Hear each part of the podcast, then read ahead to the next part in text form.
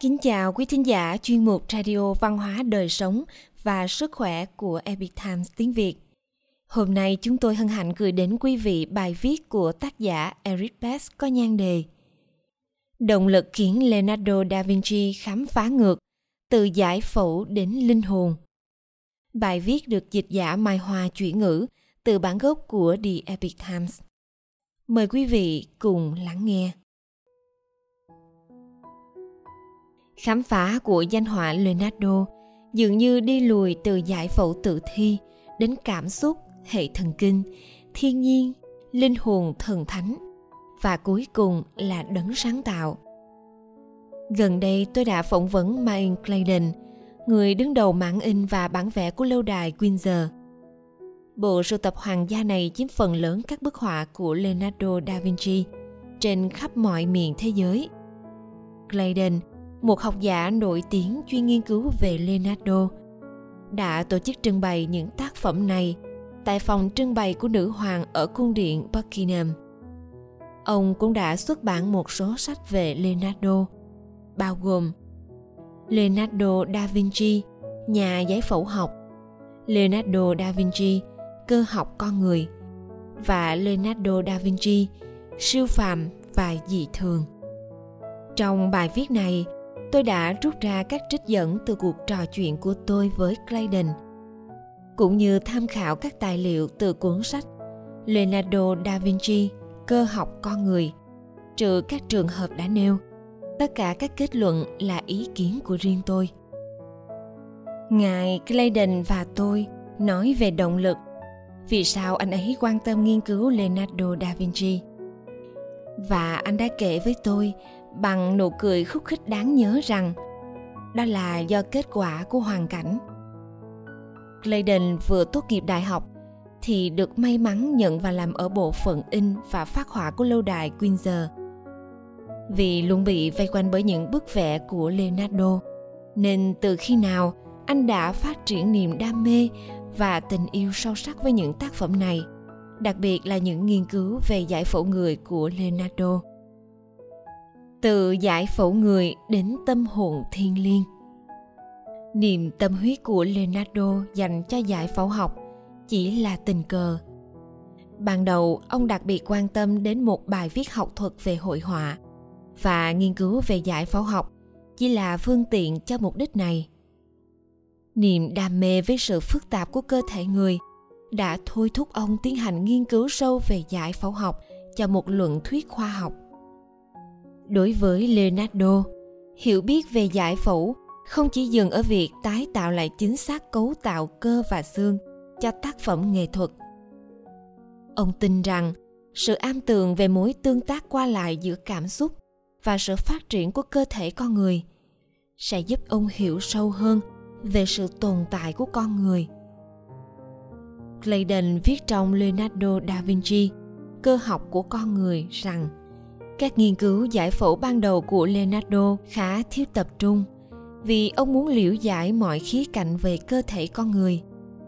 Không chỉ phẫu tích các cơ quan nội tạng mà còn các sự thụ thai và phát triển, biểu hiện cảm xúc, ngọn nguồn của các giác quan, vân vân. Để tìm kiếm chân lý về sự tồn tại của sinh mệnh, Leonardo đã khám phá ngược từ dạng vật chất của cơ thể con người sang tâm hồn con người.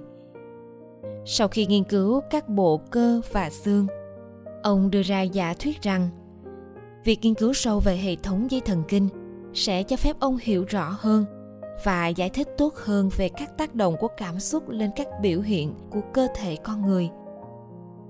Tuy nhiên, sau khi chứng minh rằng hệ thống thần kinh không đủ khả năng là nguyên nhân cốt yếu của những trải nghiệm leonardo nhận ra rằng có điều gì đó sâu xa hơn đang đảm đương trực tiếp trách nhiệm này.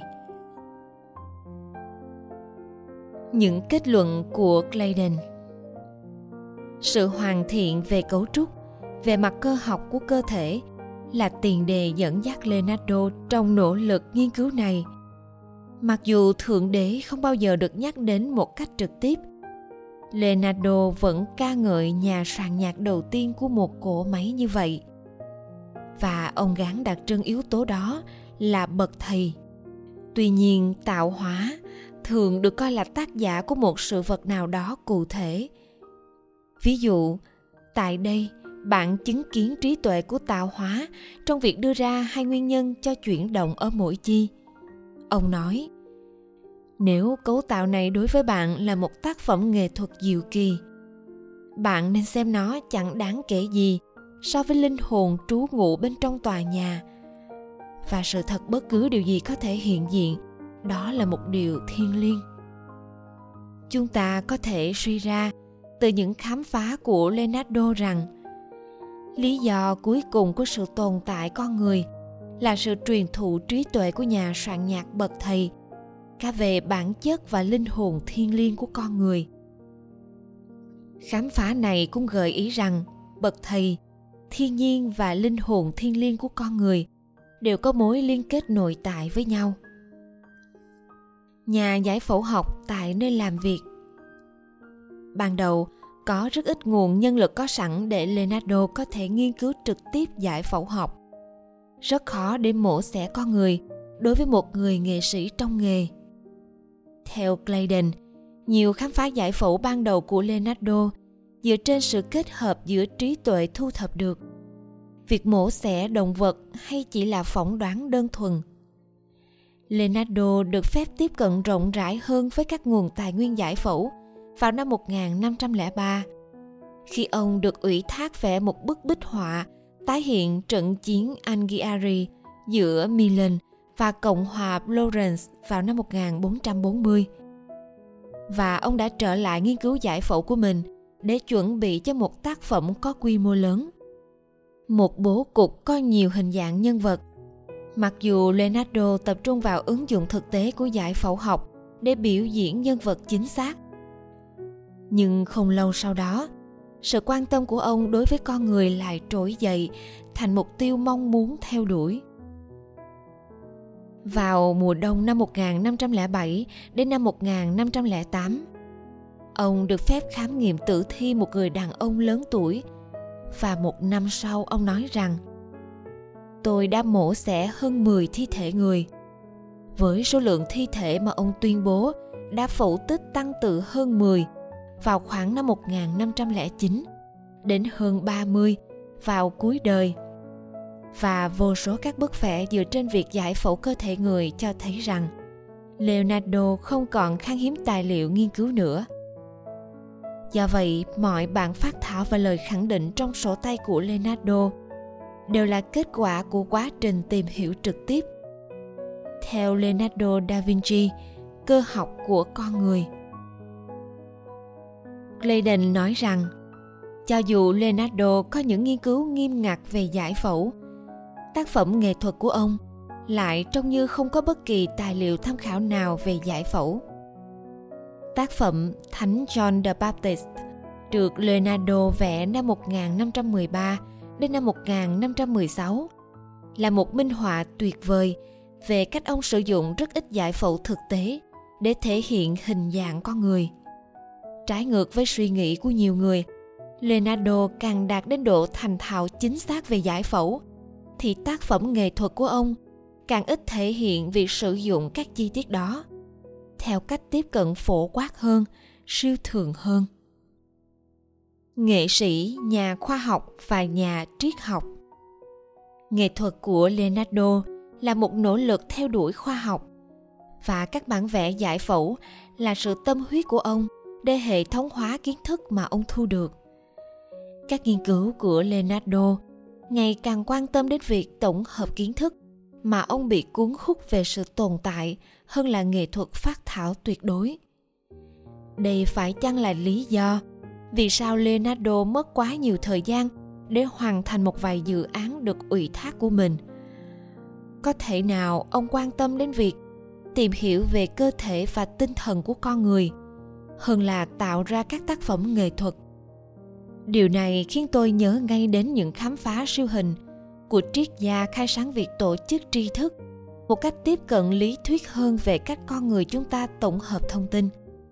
Leonardo đã tham gia vào một nỗ lực mang tính hiện thực tồn tại, trái ngược với lý thuyết đơn thuần, nhằm giải đáp những ẩn đố về cách con người tồn tại thông qua việc phát thảo.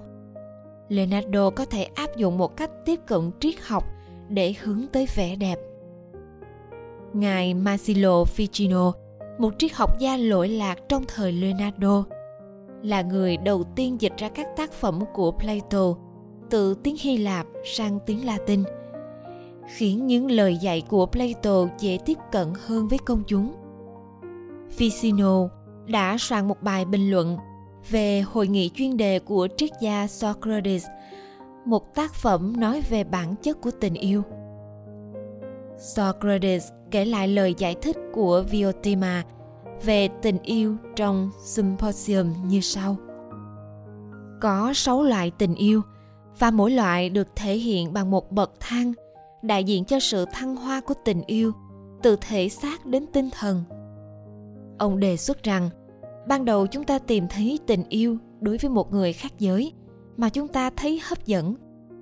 Nhưng sau khi niềm đam mê của chúng ta vơi bớt chúng ta có thể bày tỏ tình yêu của mình đối với toàn bộ tạo vật. Cuối cùng, thông qua việc tiếp tục rèn dưỡng, chúng ta có thể học cách yêu vẻ đẹp của chính nó. Tương tự, điều gì sẽ xảy ra nếu leonardo đã nỗ lực chuyển từ những trải nghiệm cụ thể về cái đẹp sang một khái niệm lý tưởng phổ quát hơn về vẻ đẹp?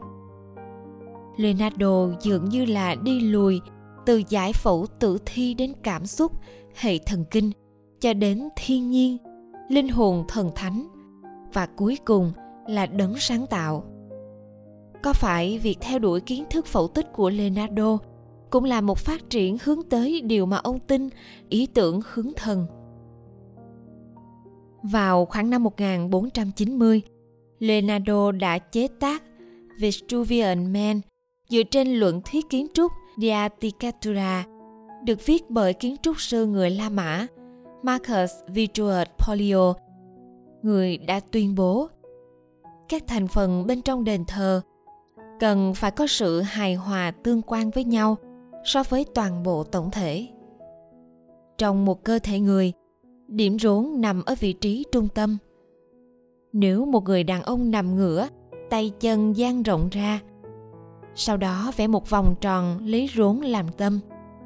Thì các đầu ngón tay và ngón chân của anh ta sẽ chạm vào vòng tròn đó.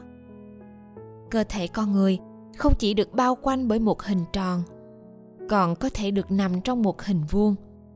Nếu chúng ta đo từ bàn chân đến đỉnh đầu, sau đó dang rộng, đo hai sải tay, sao cho các đường thẳng vuông góc với nhau, thì bao quanh đó cũng sẽ tạo thành một hình vuông hoàn hảo. Leonardo đã mô tả một hình tròn và hình vuông tương ứng với hai vị trí bao quanh hình dáng con người. Một vị trí với cánh tay và chân dang ra, và một vị trí còn lại là cánh tay vuông góc với phần còn lại của cơ thể. Nhiều họa sĩ đã cố gắng miêu tả hình dáng con người hoàn hảo bằng cách áp dụng hình tròn và hình vuông. Kết quả là những hình người có tay chân dài ra và đầu thì nhỏ. Thay vì cố gắng chỉnh hình dáng con người thành hình tròn hoặc hình vuông, leonardo đã bắt đầu với việc khắc họa chân thực và chính xác về hình dạng con người tồn tại trong tự nhiên và đi theo cách của mình để trở về ý tưởng. Leonardo theo đuổi thân hình lý tưởng không chỉ thông qua các hình dạng hình học chung chung, mà ông còn liên hệ mô hình thu nhỏ của cơ thể với mô hình vĩ mô của trái đất trong ấn bản Oxford World classics của cuốn No Books. Nhận thấy rằng nếu một người được tạo thành từ đất, nước, không khí và lửa, thì cấu tạo của trái đất này cũng có thể tương quan như vậy. Trong khi con người có xương để làm cấu trúc và làm bộ khung cho xác thịt của mình, thì trái đất có đá để làm bệ đỡ cho trái đất bên trong con người có một hồ máu lý do vì sao phổi nở ra và co lại khi anh ta thở thì cơ thể trái đất có đại dương, thủy triều cũng lên xuống cứ 6 giờ một lần theo nhịp thở của trái đất. Các tĩnh mạch truyền đi các nhánh của chúng ta qua cơ thể con người từ hồ máu nói trên và do đó đại dương lấp đầy cơ thể trái đất với vô số mạch nước Leonardo đã phải vật lộn với việc cân bằng sự thống nhất của nghệ thuật và khoa học. Leyden nói rằng mối quan tâm của ông về tỷ lệ là một đặc điểm cơ bản trong các nghiên cứu giải phẫu ban đầu. Tuy nhiên, khi Leonardo cố gắng xác định tỷ lệ hoàn hảo của con người, những quan sát của ông ngày càng trở nên cụ thể và vì vậy, công thức cho vẻ đẹp lý tưởng ngày càng xa vời. Vào đầu những năm 1490, nghiên cứu của Leonardo về cơ thể con người, cấu trúc và các kinh nghiệm của cuộc sống đã đạt đến đỉnh điểm. Chính việc theo đuổi về lý tưởng hoàn hảo của Leonardo đã ngăn ông chạm đến sự hoàn hảo. Clayton và tôi đồng ý rằng những tìm tòi của Leonardo, dù mang tính chất khoa học hay nghệ thuật, đều phản ánh nhiều hơn về một người đàn ông quan tâm đến việc khám phá những bí mật của vũ trụ. Theo cách này, những nỗ lực theo đuổi nghệ thuật sáng tạo và khoa học của ông là những hoạt động tìm hiểu và nâng cao mang tính cá nhân khi Clayton được hỏi về lời khuyên nào mà anh tin rằng Leonardo sẽ trao cho những người trong thời đại chúng ta đang theo đuổi các mục đích tương tự này.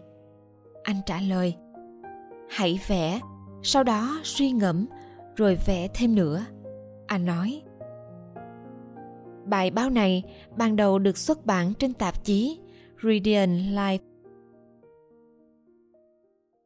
Quý thính giả thân mến, chuyên mục Radio Văn hóa Đời sống và Sức khỏe của Epic Times tiếng Việt đến đây là hết. Để đọc các bài viết khác của chúng tôi, quý vị có thể truy cập vào trang web epictimesviet.com. Cảm ơn quý vị đã lắng nghe, quan tâm và ghi danh theo dõi kênh. Mến chào tạm biệt và hẹn gặp lại quý vị trong chương trình lần sau. Kính chúc mọi điều bình an và tốt lành tới quý vị cùng người thân.